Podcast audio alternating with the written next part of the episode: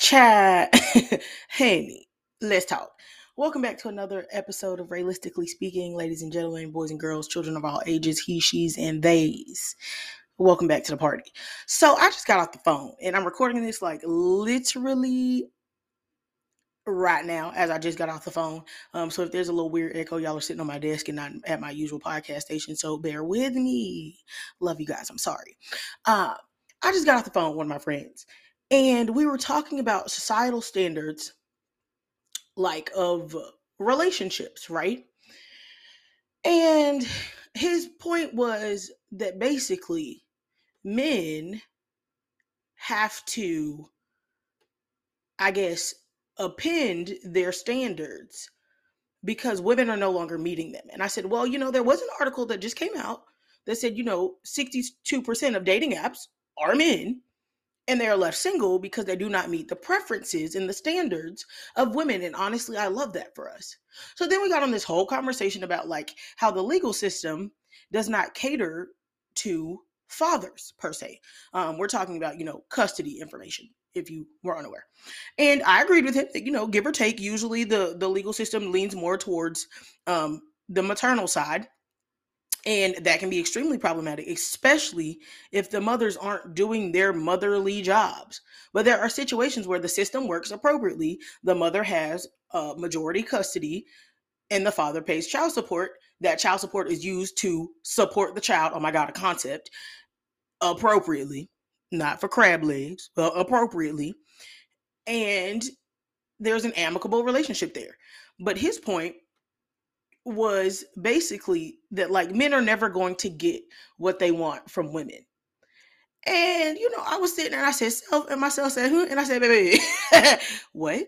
Women literally never get what we want from men until like, and even honestly, even when we're married, we don't get what we want from men. It takes like years for them to finally figure it out, and they're like, oh, if I just give her what she wants, I promise she'll be happy. And it's not even, let me clarify.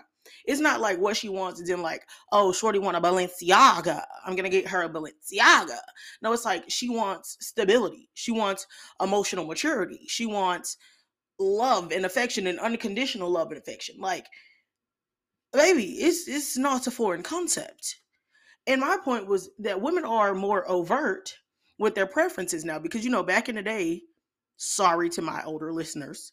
Back in the day, women were more lenient. So they're like, you know, these could be my standards, these could be my preferences, but if I have 10 of them, I'm willing to bend on seven. No, no, no, no. Women nowadays are like, if I have 10, that's it.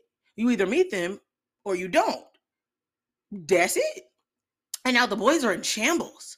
And I am shook because maybe, just maybe, and I'm not going to say that women are always right because we're not ladies, we are not, whether we want to admit it or not, we are not. But give or take, women, most of them, not all of us, most of them, have the best interest of our significant others at heart. We the ones that's gonna go with you to the doctor and tell the doctor what happened. We the ones that's gonna go with you to your mama house when something happened. We the ones that's gonna stay up with you all night and hold you in in in, in our arms while you cry, and that's fine, right? So if we have your best interest at heart and we are setting these standards and setting these preferences, not all of them have validity, but some of them got some legitimacy behind them. And maybe instead of being upset, you work to get better. Or furthermore, maybe you realize what it's like for women to have had uh, give or take unattainable preferences set on them since the dawn of time. Mm. You want to sit with that one for a second? And I'm not saying that our standards are unattainable because I don't think they are. But wow, yeah, the boys are in shambles because now they kind of feel like women. Women have preferences. We are overt about them and we want what we want. And now you're upset because the men have been doing that for years.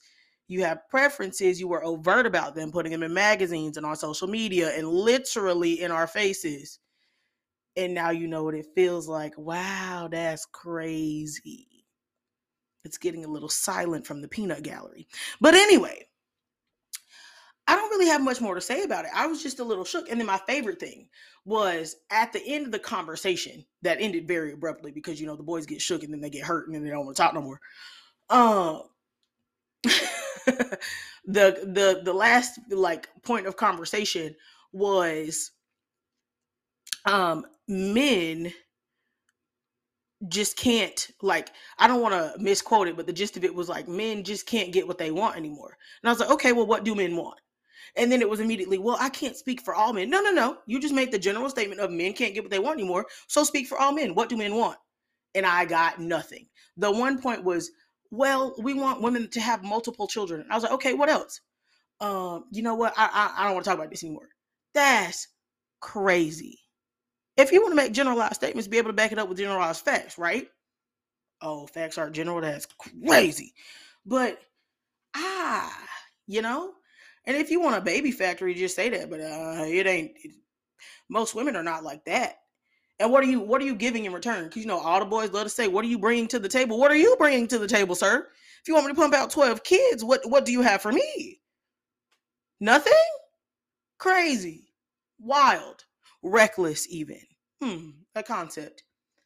Anyway, so that's food for thought. Y'all respond to me back. I'm gonna put a little poll on here. I think my Spotify people listeners can can see that. Um, but go respond to the poll. Let me let me see what y'all feeling like. What are you thinking? This is a very short episode because this was very much so spur of the moment. But like, I don't know. I don't know what the poll's gonna say. Let's let's let's figure it out. Hmm. Are men not able to overtly express what they want. DM me that response. And the, on the poll, are men not getting what they want anymore? You let me know. All right. Thank you for tuning in to another episode of Realistically Speaking. It's your girl, Saray, and I'll see you next week.